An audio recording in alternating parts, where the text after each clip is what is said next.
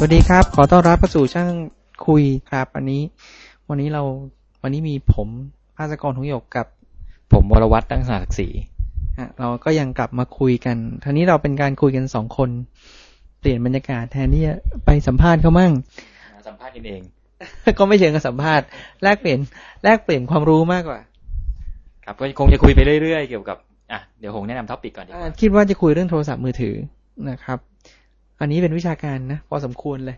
เพราะจริง ๆ แล้วก็ set tone เพราะว่าเปิดเปิดโต๊ะเปิดตัวเว็บ แล้วมันออกไปเป็นทางด้านเกมมัน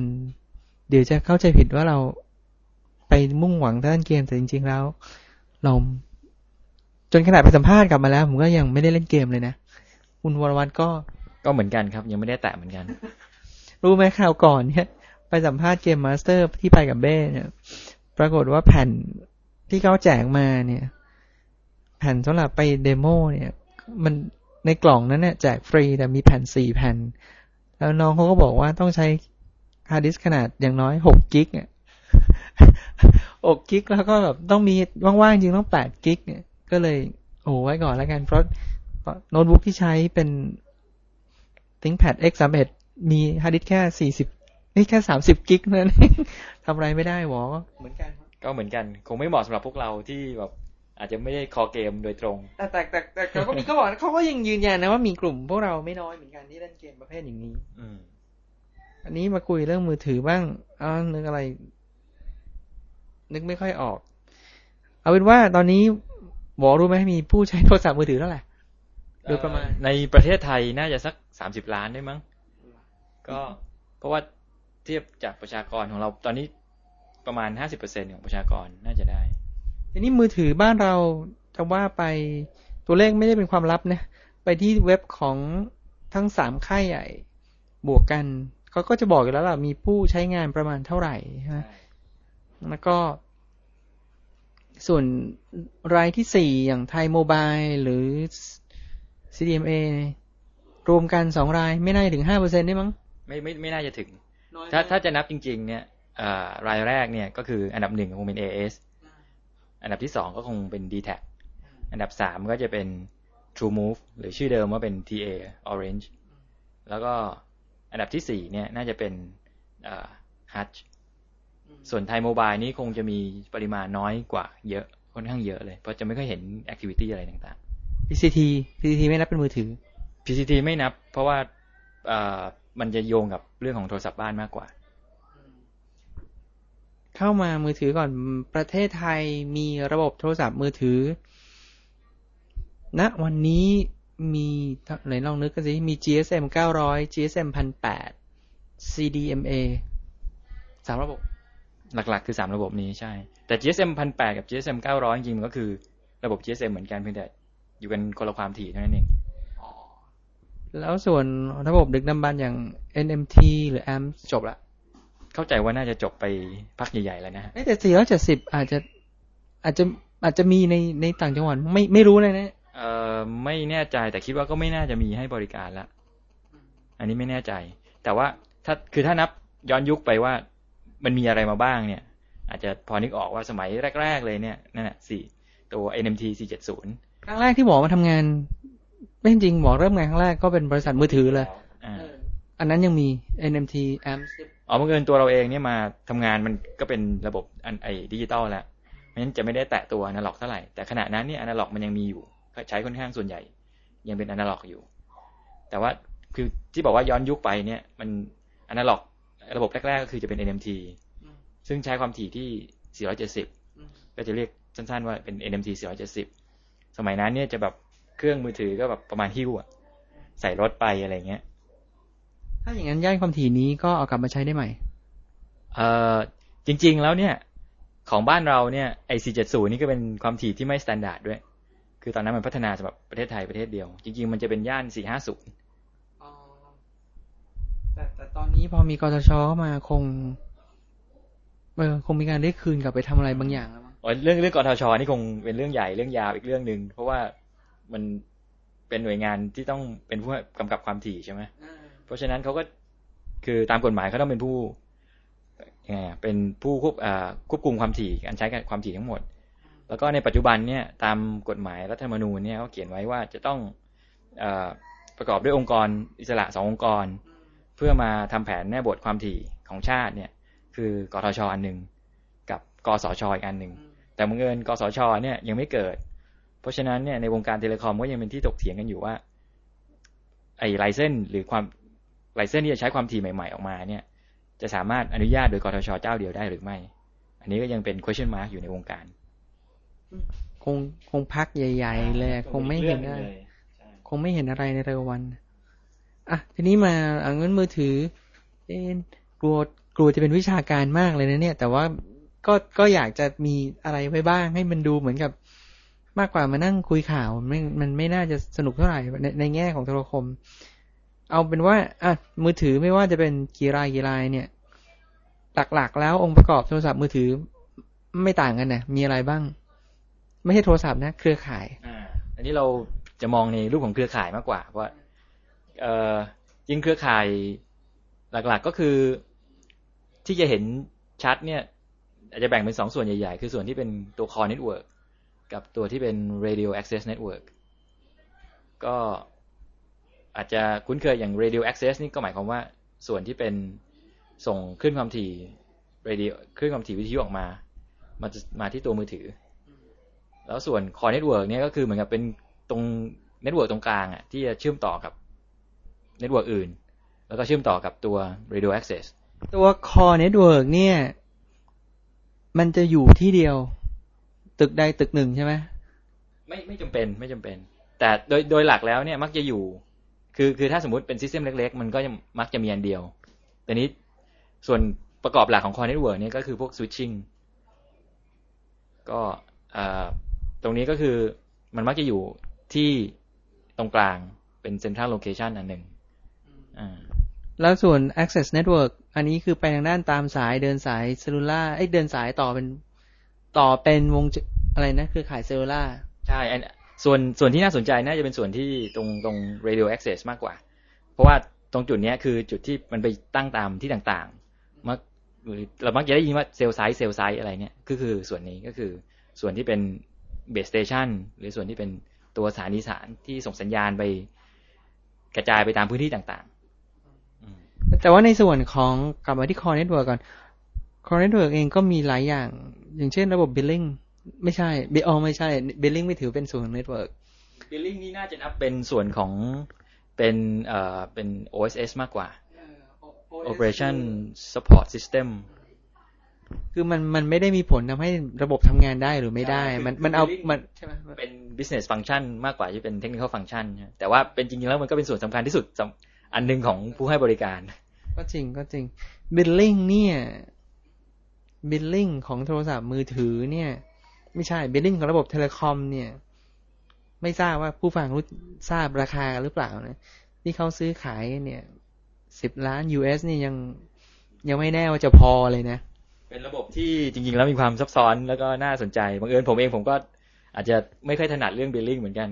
อาจจะเล่ามากไม่ได้ แต่แต่ระบบ billing นี่เข้าใจเลยเพราะเพราะ billing เนี่ยเคยมีอยู่ครั้งเอออย่างน้อยบริษัทที่เคยทำงานด้วยก็ ก็ใช้ระบบ billing ของต่างประเทศ แล้วถึงได้รู้ว่า การจะซื้อระบบอะไรเนี่ย โอ้โหเขา evaluate กันหลายเดือนมากอะ่ะ แล้วแล้วก็แบบเงินมันมหาศาลมากเลยอะ่ะแบบไอ้ที่มาบอกสิบล้าน US เนี่ยไม่ไม่มากเกินไปเลยแล้ว อาจจะอาจจะ under budget ไปเลยด้วยซ้ำอะแล้ว billing ที่มันเจ๋งๆ อย่างผมไม่รู้คนฟังนึกออกหรือเปล่านะฮะแต่อย่าง billing ของโทรศัพท์พื้นฐานเนี่ยที่เราใช้กันเคยเห็นคือเดือนละหนึ่งร้อยบาท ภาษีเจ็ดเปอร์เซ็นแล้วครั้งละสามบาท โทรศัพท์โทรเข้ามือถือนาทีละหกบาทเนี่ยอันนี้ง่ายนี่ไม่มีอะไร แต่ลองไปนึกถึงบิลลิ่งของโทรศัพท์มือถือเนี่ยคิดเป็นช่วงเวลา แล้วถ้าสมมติว่าสามารถทบได้อีกว่าคุณมีโปรโมชั่นนี้ แล้วเมื่อคุณใช้หมดโปรโมชั่น ในส่วนที่เกินโปรโมชั่นคิดเป็นนาทีเท่าไหร่ โอ้โหนี้ ยาก แล้วแล้วแล้วแบบเออ อันนี้พิสูจน์กึนของคนทำบิลลิ่งจริงว่าใครเก่งมั่ง ใช่ เพราะว่ายิ่งยิ่งซับซ้อนเนี่ยยิ่งยิ่งทำยากใช่ไหมฮะ ก็ต้องหา คือตอนตอนที่เลือกบิลลิ่งซิสเต็มมันก็ต้องเลือกว่า มันมีความสามารถที่จะทำอะไรรองรับอะไรในอนาคตได้ด้วย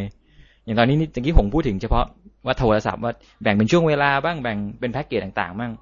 สมัยนี้มันไม่ใช่แค่แค่โทรศัพท์อย่างเดียวมันรวมถึงการใช้ Data ด้วย ถูกไหม จะจะคิด billing ของ Data นี่ก็ต้องเป็น system ที่รองรับ แล้วก็เอ๊ะจะคิดยังไงเป็นเป็นเวลาหรือจะเป็นบะเป็นตาม throughput หรือจะเป็นอะไร Data นี่หมายถึงว่าโทรศัพท์เครื่องโทรศัพท์ที่ที่เราซื้อมาเนี่ย นอกจากจะใช้โทรศัพท์ได้แล้ว สามารถต่อ GPRS ต่อต่อ EDGE อะไรออกไปได้เนี่ยแล้วจะคิดตังยังไง ใช่ มันก็เป็น billing ของ Data แพ็กเกจ Data จะคิดยังไงอืมอันนี้อันนี้ที่จริงที่จริงไปดูง่ายๆนะ อย่าง True กับ True Move เนี่ย ถ้าใครเคยไปจ่ายตังค์จะเห็นเลยว่าเขายังไม่ได้ต่อกัน คนไปจ่ายตัง True Move ก็ยังต้องไปจ่ายตัง True Move อยู่นะ คือก็เขาอาจจะอาจจะอาจจะต่อกันบางส่วนแต่ว่าไม่สนิทแน่ๆคือพอมีปัญหาอะไรยากๆเขาจะขอเชิญไปตรงเคาน์เตอร์นั้นค่อนข้างละอายใจหน่อยอยู่เหมือนกันแต่ทางเทคนิคผมเท่าที่ผมรู้เขาก็ยังไม่ไม่ได้ต่อกันทั้งหมด แล้วก็เอ๊ะแต่ billing อันนี้คือ billing แต่กลับมาที่ core network core network เนี่ย คนอุปกรณ์หลักๆบอกนึกออกไหมก็หลักๆก็คือตัวสวิตช์เอง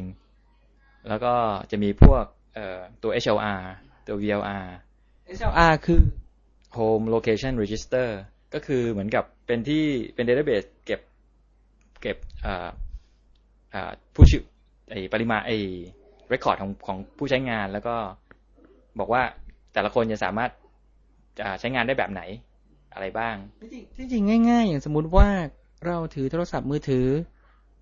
เครื่องหนึ่งแล้วเราขึ้นเครื่องบินแล้วเราไปลงเชียงใหม่ จากกรุงเทพไปลงเชียงใหม่เนี่ย พอเปิดโทรศัพท์ SR ก็จะบันทึกว่าคุณอยู่ล่าสุดที่กรุงเทพเข้าใจถูกปะแล้วพอไปถึงเชียงใหม่เปิดเครื่องมาปุ๊บเนี่ยมันก็ต้องรายงานกลับที่ SR ว่าตอนนี้ผมอยู่ไหน อืมจริงๆนั่นก็เป็นฟังก์ชันหนึ่งแต่จริงๆแล้วมันจะเป็นตัวตัวที่อยู่ตามที่ต่างๆเนี่ยมันจะเป็นเรียกว่าเป็น VLR คือเป็น Visitor Location Register อ่า แต่ว่าซึ่งมันก็จะส่งผ่านข้อมูลกลับมาที่ตรงกลางแล้วก็โอเคโอเคก SR ารอัปเดตว่ามันอยู่ที่ไหน ว่าว่าตัวผู้ใช้เนี่ยอยู่ที่ไหน นี่คือ HLR กับ VLR ใช่วงจริงๆแล้วมันก็จะมีพวกฟังก์ชันเสริมอีก box ต่างๆ อย่างอื่นอีกที่เป็นอาจจะอยู่ในกลุ่มของที่เรียกว่าเป็น value added service VAS อย่างเช่น ยกตัวอย่างเช่น voicemail อ่านั่นก็เป็น box ต่างหากที่เป็นเสริม ซึ่งระบบปัจจุบันเอ้ยระบบโทรศัพท์ ไม่มี voicemail ก็ได้ แต่ว่าถ้าต้องการให้มี voicemail บริการ voicemail ก็ต้องมีไอ้ระบบ voicemail แต่อันนี้ voicemail ก็เคยมีครั้งหนึ่งในชีวิตที่ได้ไปสัมผัส เพื่อที่จะซื้อของ voicemail สถิติบ้านเรามันมันต่ำมากเลย ทั้งทั้งโทรศัพท์บ้านทั้งโทรศัพท์มือถือ การใช้งานจริง ๆ ต่ำมากก็จะว่าปัจจุบันพวกเราทั้งหลายก็น่าจะใช้ voicemail กันน้อยกว่า เนาะไม่ไม่ไม่เยอะนะ น้อยมากๆ แล้วก็อย่าง SMS ก็ต่อจาก core network ออกไป ใช่ SMS เป็นบริการเสริมที่ที่ใช้งานเยอะ มันก็คือมันมีก็เป็นเป็นบ็อกซ์อีกอันหนึ่งที่เป็นทำหน้าที่เป็นเซ็นเตอร์ที่จะให้บริการ SMS งั้นหลักๆของ core network คือมีตัว switching แล้วก็ตัว VLR HLR จริง ๆ ตัวหลักจริงก็คือตัว switching ซึ่งทำหน้าที่สับเปลี่ยนคอให้มันไปตรงตามเป้าหมาย แล้วก็ต่อกับระบบอื่น ซึ่งหมายถึงอาจจะเป็นตัวโทรศัพท์บ้านหรือโทรศัพท์ มือถือของระบบอื่น switching นี่มียี่ห้ออะไรมั่งโอ้เยอะ เยอะ ก็ก็มียี่ห้อหลัก ๆ ก็มีหมดนะครับโนเกียโนเกียเอริกสันซีเมนส์อัลคาเทลนอร์เทลเดี๋ยวเดี๋ยวนี้ vendor จีนก็มีหัวเว่ยอะไรเงี้ย ส่วน access network คนขายแล้วคนขาย access กับคนขาย core ก็ก็มีทั้งสองอย่างนั่นแหละ อืม คือในตลาดเนี้ย ส่วนใหญ่เอ่อ กลุ่มที่ขายไอตัว core กับตัว access เนี่ยไม่จำเป็นต้องมาจาก vendor เดียวกัน มันเป็น concept ของ open standard คือหมายความว่า ผู้ให้บริการหรือคนซื้อเนี่ยคือ operator เนี่ยเขาสามารถซื้ออุปกรณ์จากหลาย ๆ vendor ได้ โดยไม่จำเป็นต้องผูกมัดอยู่กับ vendor รายเดียว แต่ว่ามันจะต้องสามารถทำงานผ่าน จะต้องมีมาตรฐานที่ define ออกมาอ่า กลัวคนจะเบื่อแต่ว่าเราว่ามันไม่ค่อยมีคนพูดเรื่องนี้ไหนๆพูดเรื่อง vendor ละอย่างสมมติว่า AIS พอจะรู้ไหมอย่าง AIS เนี่ยมี vendor รายอะไรบ้าง เราเรารู้เป็นเรารู้ว่าโนเกียเป็นทำทั้ง core Access เราไม่รู้แต่แต่คอเนี่ยน่าจะเป็นน่าจะมีโนเกียไม่แน่ใจว่าข้อมูลพวกนี้เปิดเผยว่าเรารู้กันนะรู้กันนะเราว่าคืออย่างนี้เราก็เราก็รู้อะมันก็ก็รู้กันในตลาดอะอย่างอย่างอย่างของ อย่างของ True เนี่ย ก็รู้กันว่า อย่างของ True ไม่ใช่ True อย่าง True Move True Move มี Motorola กับ Alcatel ซึ่งอันนี้ก็ลงสิพิมพ์ มันมันก็คือเปิดบิดประมูลธรรมดา ไม่ได้เป็นความลับ อย่างของ True เนี่ย ก็จะมี Siemens Lucent แล้วก็ Siemens Lucent แล้วก็อีกตัวหนึ่งคือ มีนอเทลปะไม่ใช่ Siemens Lucent แล้วก็ NEC อันนั้นคือ True True Move ส่วนของอ่าอย่างของ TTNT TTNT ก็มี Alcatel กับ Ericsson ถ้าจำไม่ผิด ส่วนมันมันไม่ได้เป็นความลับนะ หรือหวอคิดว่ามันเป็นความลับ แล้วคงคงไม่ไม่เราเราว่ามันน่าเบื่อมากกว่าที่จะมาคุย เออมันมันเป็นข้อมูลที่น่าเบื่อแล้วก็ไม่ค่อยน่าอ่า ก็จะมี vendor หลัก ๆ ก็อย่างของ Eric เอ่อของ AS นี่น่าจะใช้ของ Ericsson โนเกียก็มีซีเมนส์ก็มีแต่จำได้ แต่จำได้เลยว่า ตอนที่เขาเปิด bid ของอย่างตอนนั้น Orange เข้ามาเนี่ย Orange เข้ามาแล้วก็เปิดให้คนประมูลติดตั้งทั้ง Core ทั้ง Access เข้าใจไม่ผิดคือโนเกียไม่ทำเลยนะ ไม่เข้ามาบิดเลยนะ เพราะเพราะว่าแบบ A AS ให้ให้ทำเพื่อน AS ก็ขยายแล้วโนเกียก็บอกว่าก็มีก็เท่าที่ได้ยินมาก็คือ มันอะไรอะ งานมันล้นเนี่ยคือถ้ามาบิด Orange อีกคงคงไม่ไหวอะก็ก็คือเท่าที่รู้ว่ามันเป็นก็เลยเข้าใจว่าอ๋อก็เลยเราก็เลยมีความเข้าใจว่าเออจริงๆแล้วโนเกียได้ได้งาน AS ไปเยอะอืมก็แต่ตอนนี้คือโนเกียได้งานดีแทคเยอะที่สุดอ๋อแต่แต่ถ้าอย่างนั้นในบ้านเราก็น่าก็ก็นี่แหละ ใช่ไหมก็คือแทบแทบก็งาน vendor นะก็จริงๆแล้วใช่นะก็มีหมดทุก vendor ที่เรารู้จักกันแหละใช่อันนี้มีข้อสังเกตอันหนึ่งว่าตลาด telecom ที่อ่า telecom supplier เนี่ย เป็นตลาดที่มีการแข่งขันกันค่อนข้างสูง เพราะว่าผู้ซื้อเนี่ย มีจำนวนน้อยรายเอ้ยอ่ามีจำนวนน้อยรายกว่าผู้ขาย แล้วก็สังเกตว่าในช่วงครึ่งปีที่ผ่านมาเนี่ยมีการ consolidation ระหว่าง vendor ใหญ่ๆ หลายอันอ๋อใช่อ่าใช่ใช่ที่เกิดขึ้นซีเมนส์ก็ไปรวมกับโนเกียในส่วนของ network networkใช่ใช่ก็เป็นตอนนี้โนเกียซีเมนส์มีอีกไหมแล้วก็มีที่ใกล้ ๆ อีกหน่อยก็มี Alcatel Lucent เอออ่า นี่ก็เป็น mega merger เหมือนกัน ผมผมไม่รู้นะเนี่ยว่าคนฟังผมไม่แน่ใจว่าคนฟังเรารุ่นไหน แต่ว่าถ้าเป็นน้องๆรุ่นที่เด็กๆกว่า อาจจะไม่ไม่เข้าใจแต่อันนี้ก็พูดให้เพื่อคือคือการรวมกันเนี่ย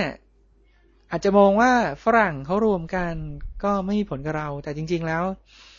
ผมเห็นมาหลายครั้งแล้วพอรวมทีไรไอ้รุ่นพี่ๆที่เรารู้จักเนี่ยแม่งก็โดนเด้งออกไปเพราะตำแหน่งงานมันซ้อนกันอย่างน้อยเนี่ยลองนึกแล้วกัน คนสองคนเนี่ยเป็นถ้าจะว่าไปก็เป็น account executive account director ของบริษัทนี้จะต้องมาขายให้กับบรรดาเจ้าของ network ทั้งหลายเนี่ยก็จะมีตั้งอยู่คนหนึ่งถ้าเจ้า network รายนี้อย่างสมมติ AIS ต้องการอะไรมาเนี่ย คนนี้ต้องรู้นะแล้วต้องเข้าไปยื่น bid ประมูลได้เนี่ยจากพอมีสองซัพพลายเออร์ก็ต้องมีสองคน แต่วันดีคืนดีไอ้สองรายนี้มารวมกันเนี่ยคนนี้ก็โดนก็ต้องเหลือคนเดียวอะใช่ไหมจริงๆแล้วมันเป็น อาจจะเป็นความเรื่องปกติของทางธุรกิจของเขาก็ได้คือคนคนที่คิดจะรวมเนี่ยมันก็คงคิดอยู่แล้วแหละว่าพอมันรวมแล้วเนี่ยมันจะลดคอสตรงนั้นไปได้เท่าไหร่อือคืออย่าไปคิดว่าฝรั่งคืออะไรแค่อย่าไปคิดว่ามันไม่ไม่มาถึงบ้านเรามันก็ถึงนะ ไม่มากก็น้อยมันก็ถึง มันไม่ได้หมายถึงคนคนเดียวนั่นหลาย ๆ ส่วนมันก็โดนยุบตามออกไปนั่นแหละ แล้วก็อย่างอ่ามีมีอีกอันเออ มีอีกอันหนึ่งเมื่อกี้เผอิญพอพูดบอกพูดเรื่องซัพพลายเออร์ทั้งหลายก็เรา มันมีคนพูดถึงเหมือนกันไม่ชอบพูดว่าบ้านเราอยู่ใน มีบริษัทคนไทยเป็นบริษัทเดียวไม่มีบริษัทคนไทยที่เป็นเจ้าของบริษัท telecom เหลืออยู่ ไม่กี่ราย แต่จริง ๆ นะใจผมกับมีความรู้สึกว่า ที่จริงบริษัท telecom บ้านเรามันไม่ได้อยู่ในมือคนไทยมาหลายสิบปีแล้วนะเพราะมันเป็นเจ้าของมันจะเป็นพวกฝรั่งทั้งนั้นเนี่ยคือลองไอ้พวกฝรั่งพวกนี้มันไม่ไม่ไม่ทำสวิตชิ่งไม่พัฒนาก็ เราก็อยู่ของเราอย่างนี้แหละหรือหรือบอกมีความเห็นว่ายังไงไม่คือของเราเนี่ยเราไม่ได้ผลิตอุปกรณ์เอง เราไม่ได้ทำ R&D เราไม่ได้ทำเครื่องมือถือเองนั้นเราเราจะเป็นเฉพาะส่วนของการให้บริการ นั่นคือตัวบริษัทคนไทย ใช่ไหมคือคือเออ แต่ว่ามัน เออ มันคือมันไม่ใช่แค่แค่เทลันเทเลคอมนะ คืออย่างไปมาเลยังเห็นโปรตอนซาก้ามั้งถึงแม้ว่าโอเคเขาจะไปจับมือมิตซูหรือไปจับใครแต่เขาก็มีความพยายามจะทำอะนะแล้วอย่างผมนึกไม่ออกเวียดนามดูดู ผมไม่รู้เวียดนามจะทำอะไร แต่ของเรามันมันซื้อมาใช้หมดเลยเนี่ยแต่ของเรามีมีบริษัททำเทเลคอมทำสวิตชิ่งเล็กๆเอาแล้วสิลืมเลย บริษัทคนไทยทำ PABX กับมีจำไม่ได้ แต่แต่มี Forth ของคนไทย คือคือพวกเนี้ยแต่แต่ว่าระดับ telecom ใหญ่ระดับ Enterprise จะเป็นระดับ Enterprise คือขายกลุ่ม SME หรือขายบริษัทเล็กแล้วแล้วที่เจอด้วยตัวเองเลยคือ เนี่ยเรานึกถึงออกเลยพอ พอบริษัทเล็กจะเข้าไปแข่งกับบริษัทใหญ่ สิ่งแรกที่ต้องเข้าไปทำก็คือราคาอย่างเดียวอะคุณสมมุติว่าใครจะมามันยากมากเลยนะเพราะนี่เป็นดีลระดับ อย่างน้อยๆ ผมว่าก็ห้าสิบล้าน เพื่อให้ได้ project เล็กๆ สัก project หนึ่งสำหรับ telecom ห้าสิบล้านไม่ใช่ project ใหญ่ ถูกว่ามันมันมันมันไม่เท่าไหร่สมมติว่า SMS SMS ขายระบบ SMS สักรายหนึ่งอาจจะโอเคล้าน US ผมว่ามันอาจจะแค่มันอาจจะเริ่ม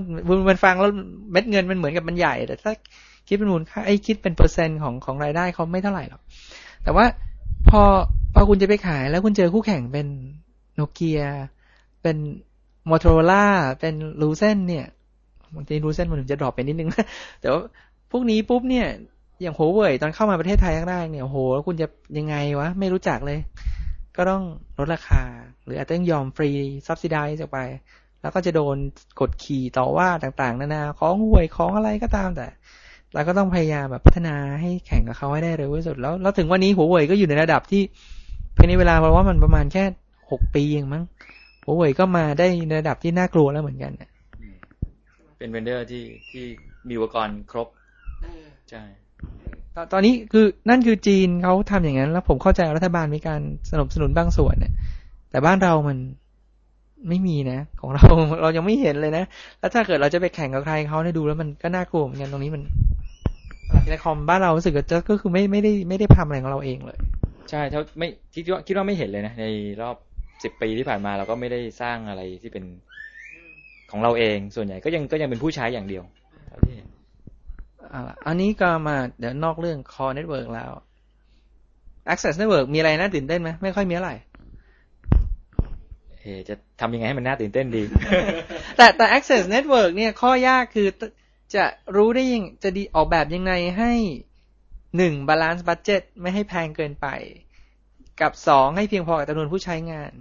แต่จริงๆ แล้วคนที่คิดเรื่องนี้มันคนละแผนกกันนะ เพราะว่าจริง ๆ มัน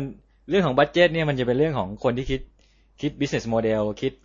เอ่อว่าจะขายเท่าไหร่ จะต้องมีเงินมาเท่าไหร่ แต่คนคิด network นี่คือเหมือนกับว่าโอเคนะ ผมผลิตผมสร้าง network ให้ประมาณเท่านี้ต้องใช้จำนวนเท่านี้แต่สมมุติว่าถ้าเกิดเรามาตั้ง network โทรศัพท์ในในกรุงเทพมหานครเนี่ย คนทั้ง อ่าอะไรนะ คนที่จะต้องไปอย่างน้อยมันก็ต้องคิดแล้วเฮ้ย ในย่านปทุมวันเนี่ยต้องไปติดก่อน อย่างน้อยอาจจะต้องติดก่อนที่จะไปย่านอย่างเช่น ผมนึกถึงไกลๆหน่อยอย่างหนองจอกสายไหมหรืออะไรอย่างเงี้ยเพราะว่าดูบริเวณในปทุมวันอย่างน้อยคุณมีโอกาสที่จะได้เงินจากตรงนั้นมากกว่า อืมใช่ จริง ๆ แล้วตรงนี้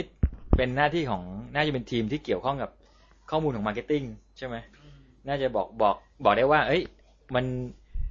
ตรงนี้มันมีจำนวนผู้ใช้เยอะกว่า ตรงนี้ เพราะฉะนั้นเวลา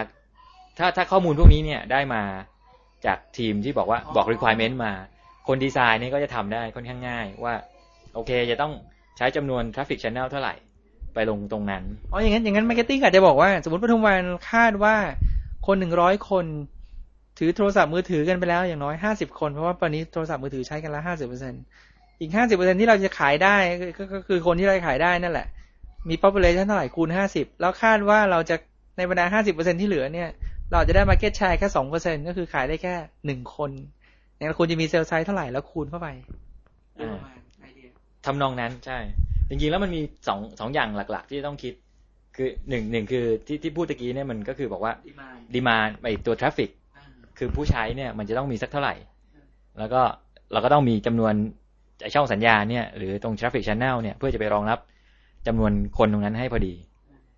แล้วอีกอย่างนึงก็คือพูดถึงว่า coverage หรือพื้นที่ที่ต้องครอบคลุม ใช่ไหมว่าคือบางพื้นที่เนี่ย มันปริมาณคนน้อยก็จริง แต่ว่าเราต้องการให้มีสัญญาณต่อเนื่องกัน เราก็ต้องไปลง อย่างเช่น ถนนไฮเวย์เชื่อมต่อระหว่างเมืองปกติจะอาจจะมีคนจำนวนน้อย แต่ว่าเรารู้ว่ามันมี traffic วิ่งผ่านเป็นระยะเนี่ยเราก็ต้องมี traffic เอ้มีมีตัว coverage ตรงนั้นไป ครอบคลุมแล้ว อย่างสมมุติว่าเวลาหวอไป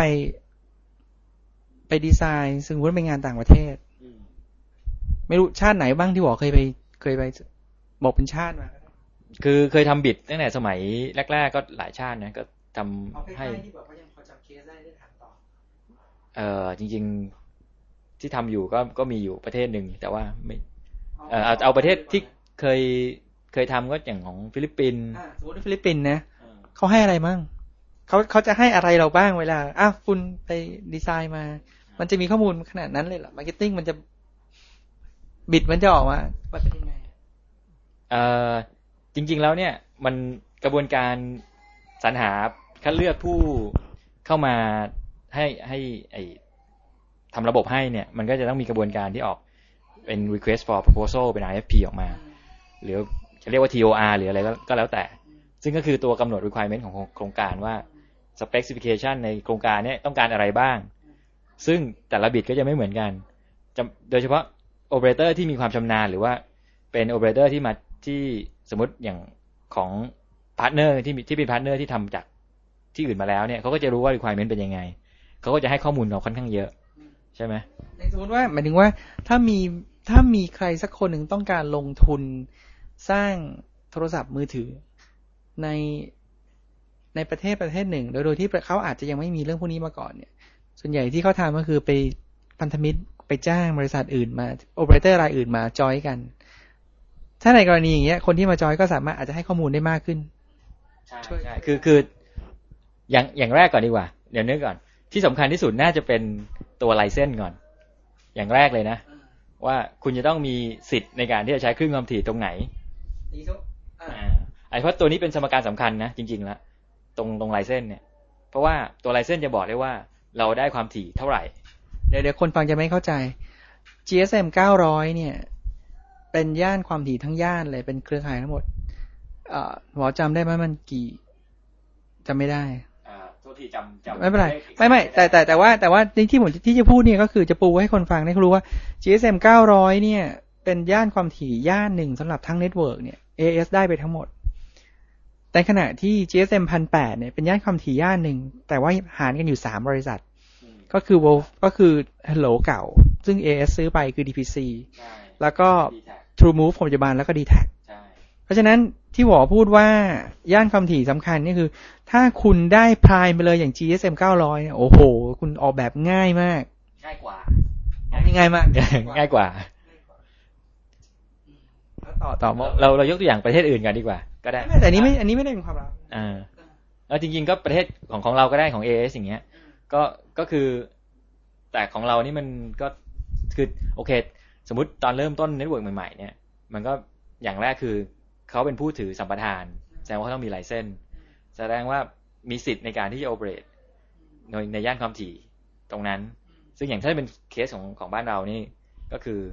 ได้ 900 ทั้งแบนด์ซึ่งประมาณ 25เมกะเฮิรตซ์ เพราะฉะนั้นอ่าไม่บอกเมื่อกี้บอกว่าได้ได้ย่านความถี่อยู่แล้วแล้วต่อไป อ่า คราวนี้อ่าคิดว่าก็คือจะต้องมีเหมือนกับว่าเจ้าของเงินใช่ไหมว่าเป็นเป็นเป็นเงินก้อนแรกที่จะเอามาลงใน network แล้วก็มองแผนว่าโอเค ซึ่งมันปกบางทีก็อาจจะมีผู้ร่วมทุนที่เป็นต่างชาติเอง หรือว่าเป็นอ่าเป็นคนไทยเอง หรือว่าเป็นประเทศสมมุติว่าถ้าไม่ใช่ประเทศไทยก็ประเทศนั้นๆไอโอเปอเรเตอร์รายนั้นๆก็จะมีอ่า เงินส่วนหนึ่งที่ต้องลง แล้วอาจจะมีส่วนหนึ่งที่เขามองว่าเขาอาจจะต้องไปกู้นะซึ่งในช่วงหนึ่งเนี่ยเป็นเป็นอ่าการเอาเงินส่วนหนึ่งมาจากเวนเดอร์ โดยมามาจ่ายค่า equipment ก็มีมีลักษณะอย่างนั้นกันเป็น vendor financing ก็มีเหมือนกันแล้วก็แล้วความว่าเพราะเวลาจะดีไซน์ออกมามีอะไรอีกที่ต้องแค่เนี้ยที่เหลือก็คือคุณต้องไปนั่งตีโจทย์กันเอาเอง แล้วคุณต้องติดเซลล์ไซด์เท่าไหร่แล้วใช่คือคือส่วนใหญ่สมมุติ โอเคเขาให้ โจทย์มาแล้วว่าเขามีความถี่เท่านี้มี requirement บอกว่าอ่า coverage ตรงไหน แล้วก็ traffic เท่าไหร่อ่านี่คือหลักๆ แล้วก็หลังจากนั้นเนี่ยเราก็เอามาตีโจทย์ว่าเราจะใช้อุปกรณ์เท่าไหร่ เพื่อจะไปรองรับตามโจทย์นั้นๆ ใช่ไหมซึ่งส่วนที่ยากนี่จะเป็นส่วนของตรงอย่างที่บอก radio access network อย่างยกตัวอย่างเมืองไทย สมมุติว่าเป็นโอเปอเรเตอร์รายรายใหม่แล้วกัน รายหนึ่งเข้าเข้ามาในตลาด อย่างแรกเลยคือ ไม่มีพื้นมีแผนที่ประเทศไทยมาเนี่ย จะแล้วเขาบอกว่าต้องการพื้นที่ครอบคลุมทั่วประเทศคำถามก็คือต้องใช้เซลล์ไซส์เท่าไหร่ สมมติอย่างเงี้ย เพื่อที่จะตีเงินก้อนแรกออกมาก่อนเลยว่ามันต้องจ่ายเท่าไหร่ ใช่ ซึ่งถ้าถามลอยๆขนาดนี้เนี่ยเป็นเป็นคำถามที่กว้างมาก ใช่ไหมใช่ เพราะฉะนั้นเนี่ย ตรง RFP เองมันก็ต้องบอกว่า โอเค คุณจะลง แต่ละเฟสยังไงถูกไหมอย่างเช่นเฟสแรกภาคกลางอ่าอย่างเช่นเฟสแรกในภาคกลาง เฟสสองอาจจะภาคที่เหลือทั้งหมดนี่ยกตัวอย่างนะไม่ไม่แน่ใจว่าอย่างเอ่อสมัย Orange ทำแรก ๆ จะเป็นทั่วประเทศเลยไม่ไม่รู้จริงอ่าอันนี้จะเป็นทั่วประเทศเลย ซึ่งอันนี้ก็คือมันต้องขึ้นกับ strategy ของ คือเขาต้องคิดแผนมาก่อนแล้วแหละว่า ลงแบบไหนเนี่ย จะทำให้คนเข้ามาใช้บริการของเขามากที่สุด แล้วก็สามารถมีเม็ดเงินที่จะเป็นทุนหมุนเวียนในการโอเปเรตได้ถูกไหมฮะอย่างประเทศเราเนี่ยบอกพูดเมื่อกี้ทำให้เราเราคิดเลยนะ เพราะมัน ถ้าเราเป็นเจ้าของเงิน เราก็คิดอย่างนั้นจริงๆนะถ้าผมจะลงทุนทำโทรศัพท์มือถือในประเทศไทยต้องใช้เงินเท่าไหร่เฮ้ยมันเป็นคำถามที่เบสิกมากนะที่ที่ผู้ลงทุนจะถามฝ่ายเทคนิคอะ่ะแต่ฝ่ายเทคนิคก็จะบอกว่า แล้วพี่จะเอายังไง ให้ผมคิด เออผมนึกออกใช่ไหมพี่ก็ฝ่ายเทคนิคก็ต้องถามอย่างที่บอกว่า ใช่ เอาเอาเคสง่ายๆ เอาจังหวัดต่างจังหวัดสักเมืองหนึ่งอย่างโคราชอย่างเงี้ย ถามว่าเอ้ยผมต้องการ coverage ในโคราชเนี่ยคำว่าโคราชนี่หมายถึงแค่ไหน สมมติเอ๊ะตัวเทศบาลแค่นั้นพอหรือเปล่า หรือว่าไปถึงระดับหมู่บ้าน อันนี้คือสเกลมันก็ต่างกันเป็นสิบเท่าร้อยเท่าได้นะง่ายๆเลย แต่แต่ แต่ถ้าเราคิดอย่างวิศวะนะ ก็เอาจำนวนประชากรมาคิด blocking rate เอาเออรังบีมาตมาตีคูณออกมา มันก็ได้ มันก็ได้เออรังมาประมาณอันนี้ อันนั้นคือเบสิกของการคิดไง อันนั้นถูกต้องวิธีคิดก็คือเอา ก็ยังถูกอยู่ อันนั้นนั่นคือวิธี approach ที่ถูกต้อง แต่ความยากมันอยู่ตรงที่ว่า เอ้ยไอ้ traffic population ตรงนี้เนี่ย มันอยู่ตรงไหนเยอะอยู่ตรงไหนน้อย แล้วก็เราจะลงไปตรงไหนบ้าง สมมุติบอกว่าอ่า เอาเอาอำเภอเมืองก่อนแล้วกันอำเภอเมืองมีมีประชากรห้าหมื่นคน แต่จริง ๆ แล้วเนี่ยห้าหมื่นคนมันไม่ได้อยู่ตรงที่เดียวกันไงมันอาจจะอยู่ตรงกลางเยอะแล้วมันค่อยๆขยายรอบๆน้อยใช่ไหมเพราะฉะนั้นความยากก็คือถ้ากำหนด requirement ไม่ละเอียดเนี่ย แล้วเราเอาง่ายไว้ก่อนก็ assume ว่า distribution มัน uniform อย่างนี้ก็ผิดละถูกไหม โอ้อย่างนี้ อย่างนี้มีโอกาสเป็นไปได้เลยว่าคนที่ยื่น bid เนี่ย มันราคามันจะห่างกันเกือบครึ่งเลยเพราะ assumption ตอนต้นนี่มันคนละเรื่องแหละ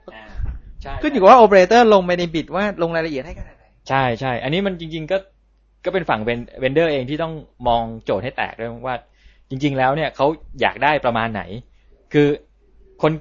คนซื้อของอะ ยังไงก็อยากได้ของดี แต่ว่าในราคาต่ำแต่ว่าคนขายของก็ต้องมองว่าจริง ๆ แล้วเนี่ยเขาอยากได้ คือแบบเป็นนี้จริง ๆ หรือเป็นแค่เป็นวอนน่ะอยากได้หรือว่ามันจำเป็นจริง ๆ ก็ต้องมาตีโจทย์ให้แตก ตัวนั้นคือความยาก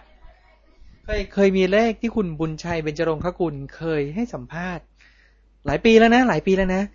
เคยพูดเอาไว้ว่าอย่างน้อยต้องไม่ต่ำกว่าสามหมื่นล้าน ถึงจะทำธุรไม่รู้เลขนี้ยังใช้ได้หรือเปล่าคูณมายังไงบน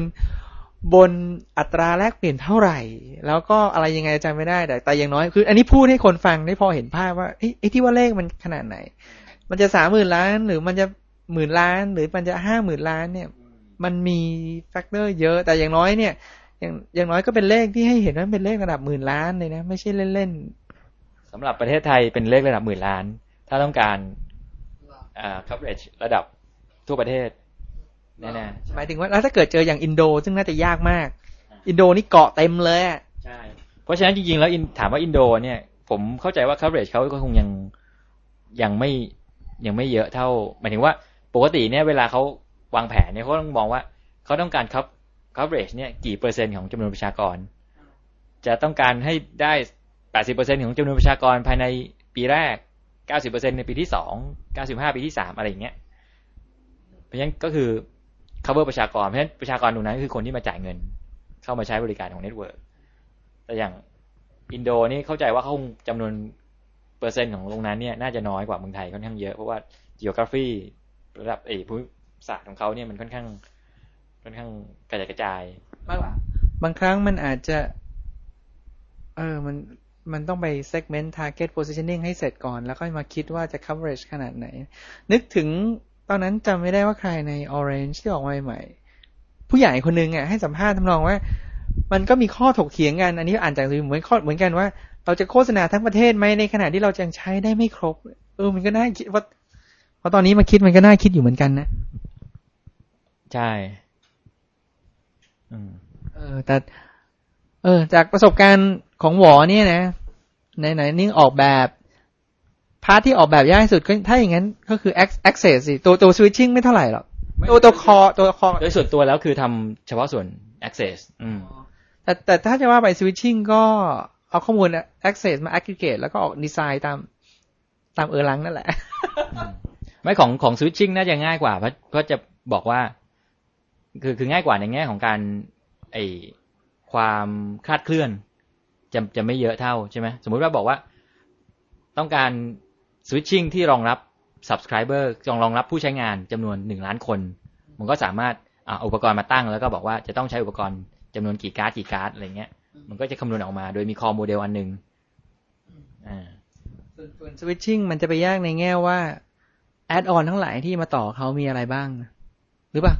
มี IN ไหม intelligent network มี IN ไหมมีต่อ SMS module SMTP อะไรทั้งหลายแหละ ใช่ต่อกับทางด้าน IT ตรง infrastructure นั้นอาจจะเป็นเรื่องของมาเป็น feature ด้วยว่าจะต้องใช้ feature อะไรบ้าง เพราะว่าบางอย่างมันจะเป็น basic บางอย่างมันเป็น optional ซึ่งพวกนี้มันก็ขึ้นกับราคาซื้อราคาขายด้วย ใช่ไหมความเวลาล่ะ เอ่อไหนๆก็คุยเรื่อง bid แล้ว เวลาได้ RFP ก็ให้เวลาทำอย่างนี้ประมาณเท่าไหร่ ที่โหดๆเลย จริง ๆ อย่างที่บอกส่วนส่วนที่ยากอะคือส่วนของเดาว่าจะต้องใช้ไอ้เรดิโอไอ้ไม่ไม่เราหมายถึงว่า เวลาเขาให้เขาให้เขาให้ส่วนใหญ่ที่เจอเนี่ยเวลาโอเปอเรเตอร์ให้ส่ง bid เนี่ย ให้กระดาษแผ่นนี้ปุ๊บ คุณต้องให้คำตอบกลับมาภายในเวลาประมาณเท่าไหร่ถ้าเป็น network ใหญ่ๆ network ประมาณของประเทศไทยอย่างเงี้ยแล้วก็ bid ประมาณเดือนหนึ่งนี่ก็หินแล้วนะเดือนหนึ่งนี่ยังไม่พออีกเหรอะเพราะว่าเดือนหนึ่งนี่อย่าลืมว่ามันไม่ได้หมายความว่าเป็นเทคนิคอย่างเดียวนะ ผมว่าความยากครึ่งหนึ่งก็อยู่ทางเรื่องตัวเงินด้วย ใช่ไหมอ่าคือเราวิศวกรเนี่ยเขาเขาก็จะสมมุติว่ามีเวลาเดือนหนึ่งเนี่ย วิศวกรจะมีเวลาทำงานแค่ครึ่งเดือนนะครับอาจจะโอเคอาจจะอาจจะสามอาทิตย์อาจจะน่าจะสองอาทิตย์กว่าๆไม่ไม่ถึงสี่ไม่ถึงสามอาทิตย์แล้วเราทำอะไรเรามาเอ๊ะเราเราไม่ต้องออกไปข้างนอกอะไรเลยเอ๊ะต้องออกไปทำกระดาษอย่างเดียวนี่นะสองสามอาทิตย์ก็ก็โหดแล้วอ๋อคือคื อย่างที่บอกอะส่วนที่ยากคือส่วนของ radio access ว่าจะต้องใช้ใช้จำนวน base station เท่าไหร่ ตรงส่วนนั้นเนี่ยจริง ๆแล้วมันจะมีเครื่องมือเพื่อใช้ในการทำ simulation เพื่อบอกว่าจริง ๆ แล้วน่าจะใช้จำนวนไซส์สักเท่าไหร่ ซึ่งก็จะมีเป็นมีแผนที่บอกว่าสมมติเป็นแผนที่ของประเทศนั้น แล้วก็ทำแบบจำลองว่ามัน propagation ก็หมายถึงว่าไอ้คลื่นสัญญาณมัน มันออกไปยังไง แล้วก็ตั้งตามจุดต่างๆ ตั้งเซลล์ไซส์ตามจุดต่างๆ ในแผนที่ แล้วก็ทำ simulation ดูว่ามัน coverage ได้หรือเปล่า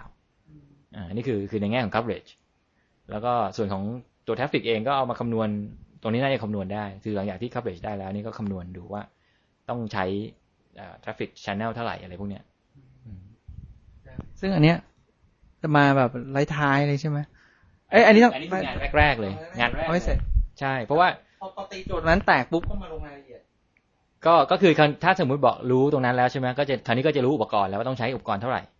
คราวนี้ก็เอาจำนวนอุปกรณ์มานับดูว่าอะมันต้องใช้อุปกรณ์กี่ชิ้นกี่ตัว ก็คือจำนวนกี่ไซส์แล้วก็ตีโจทย์ออกมาเป็นเงินโอ้งั้นเงินก็มาท้ายๆแล้วเงินเงินต้องมาทีหลัง ต้องต้องคือต้องมีเอ่อแต่แต่เจ้าของเงินจะบอกก่อนโปรเจกต์นี้ผมอาจจะบอก ผมให้แค่ห้าสมมุติว่าให้ห้าร้อยล้านอืม สมมติในก็อาจจะบอกแค่มันก็จะมีเงินคลุมอยู่ก้อนหนึงใช่ใช่คือแล้วเราก็ติดอย่างแล้วอย่างแรกเลยไปบมาจริง ๆ แล้วเนี่ยคนคนขายของเนี่ยปกติเวลาคนซื้อของเจ้าของ network เนี่ยเขาจะซื้อ network เนี่ยเขาไม่ได้บอกนะว่า budget เขาเท่าไหร่แต่แต่แต่ราชการเราเนี่ยจะบอกจะอ่าจะพอบอก แต่ว่าเอกชนของเราจะไม่นิยมบอก ใช่ คือราชการจะมีราคากลางถูกไหมเอออ่าระบบ bid ราชการจะอีกแบบหนึ่งคือคือเป็นอันนี้อันนี้พูดถึง bid เอกพูดพูดถึงเอกชนมากกว่าที่ เพราะฉะนั้นเราจะ จริง ๆ แล้วตัวตัว ballpark figure เนี่ยหมายถึงว่าประมาณว่ากี่ล้านกี่ล้านจริงๆแล้ว คนขายคนซื้อคงจะมีการหมือนว่าน่าจะ hint กันได้ว่าระดับไหน แต่ว่าท้ายที่สุดแล้วเนี่ย คนขายก็ต้องแข่งกันถูกไหมว่าจะทำยังไงให้มันปริมาณไอตัวเบสเนี่ยมันน้อยที่สุด ในในขณะเดียวกันก็ต้องยังมี requirement ของคนซื้ออันนี้จริงๆแล้วมันความสลับซับซ้อนมันขึ้นกับบทปรับด้วย ใช่ไหมคือถ้าสมมุติเขียนไป ไม่มีบทปรับ หรือว่าไม่มีการกำหนดว่าจะต้องใช้ คือไอตัววัดถามถามว่าสมมติเราดีไซน์ network ไปแล้วเขาจะวัดด้วยอะไรเนี่ย ถ้าเขียนตัววัดไม่ดี การดีไซน์ สมมุติว่าไม่มี requirement เนี่ย ก็อาจจะผ่านไปได้ อันนี้ อันนี้ก็คือคนซื้อก็ต้องก็ต้องเขียนออกมาให้ดีพอที่จะสมมุติว่าคนซื้อบอกว่า ผมมีเงินห้าร้อยล้าน ให้คุณคุมจังหวัดนี้ทั้งหมดคุณไปออกแบบมา คนหนึ่งยื่นบอกคนหนึ่งได้สามร้อยห้าสิบอีกคนหนึ่งบอกที่ สี่ร้อยเก้าห้าคนซื้อก็อาจจะบอกว่างั้นผมซื้อที่สามร้อยห้าสิบแต่พอใช้งานไปแค่หกเดือน ปรากฏว่า network ล่ม แต่ทั้งนี้และทั้งนั้นปรากฏว่าสเปคคุณเขียนมาก็ไม่คลุม อาจจะหลุดออกมาอ่าอะไรทำนองเนี้ย แต่ว่าเพราะฉะนั้นตัวจริงจริง ๆ แล้ว ถ้าคิดว่ามันจะต้องมีการผ่านเรียกว่าที่เป็น technical review technical round กันก่อนอยู่แล้ว ก่อนที่จะไปถึง pricing นะอืมอันนี้จะคล้ายๆ bid ราชการหลายอันที่บอก โอเค คุณจะต้องผ่านอ่า ผ่านด้านเทคนิคก่อน ก่อนที่ไปเปิดซองประกวดราคาก็อันนี้อันนี้ที่จะเจอคือโอเปอเรเตอร์รายที่มีมาตรฐานจะโอเคใช่ไหมอย่างต่างประเทศเลยเนี่ย ไม่แน่ใจนะ ที่ที่นึกในใจโอเปอเรเตอร์รายใหญ่ ๆ ในในโลกที่แบบว่าก็ทุกคนก็รู้สึกว่าเขาก็ทำได้ดีอย่าง Telstra ของออสเตรเลียอย่างเงี้ยหรือว่าเราไม่แน่ใจ Verizon ของอเมริกาเป็นยังไง แต่ในในย่านนี้ถ้าไม่รู้เทลสตราก็ไม่ได้เลวร้ายเป็นองค์กรที่ใหญ่ ถ้าอย่างเงี้ยบิดของเขาหรือว่าอะไรมันน่าจะผ่านอย่างที่หวอว่ามา อืม ก็จริง ๆ อย่างอย่างบ้านเราเอง ไอผมก็คิดว่าผู้โอเปอเรเตอร์เองก็มีความชำนาญมากขึ้นเรื่อยๆ เพราะฉะนั้นเนี่ยเวลาการออกบิดหรือการเขียน requirement ต่าง ๆ เนี่ยเขาก็จะสามารถเฉพาะเจาะจงได้ได้ดีขึ้น แต่สำหรับสำหรับรายใหม่ๆ สมมุติว่าเป็นคนเข้ามาครั้งแรกเนี่ย โอเคยิ่ง คนคนที่เป็น engineer มาใหม่เนี่ยเวลามาเขียนสเปคเขียนอะไรเนี่ยมันก็ประสบการณ์ก็จะน้อยกว่าการเขียนอะไรก็อาจจะไม่ครอบคลุมเท่าอะไรเงี้ย แต่ถ้ามี partner ที่มีประสบการณ์เขาอาจจะบอกว่าโอเค คุณอย่างน้อยคุณจะต้องกำกับว่า การออกแบบจะต้องได้มีขั้นตอนเอ้ยมีตัวตัววัดอย่างนี้อย่างนี้อย่างนี้นึกออกซึ่งซึ่งซึ่งสิ่งที่เกิดขึ้นคือโอเปอเรเตอร์รายใหม่ทันทีที่มีโอเปอเรเตอร์รายใหม่ขึ้นเกิดขึ้นปุ๊บบรรดาวิศวกรของโอเปอเรเตอร์รายเก่าๆจะค่อยๆลาออกไป อันนี้คงเป็นปรากฏการณ์ธรรมชาติ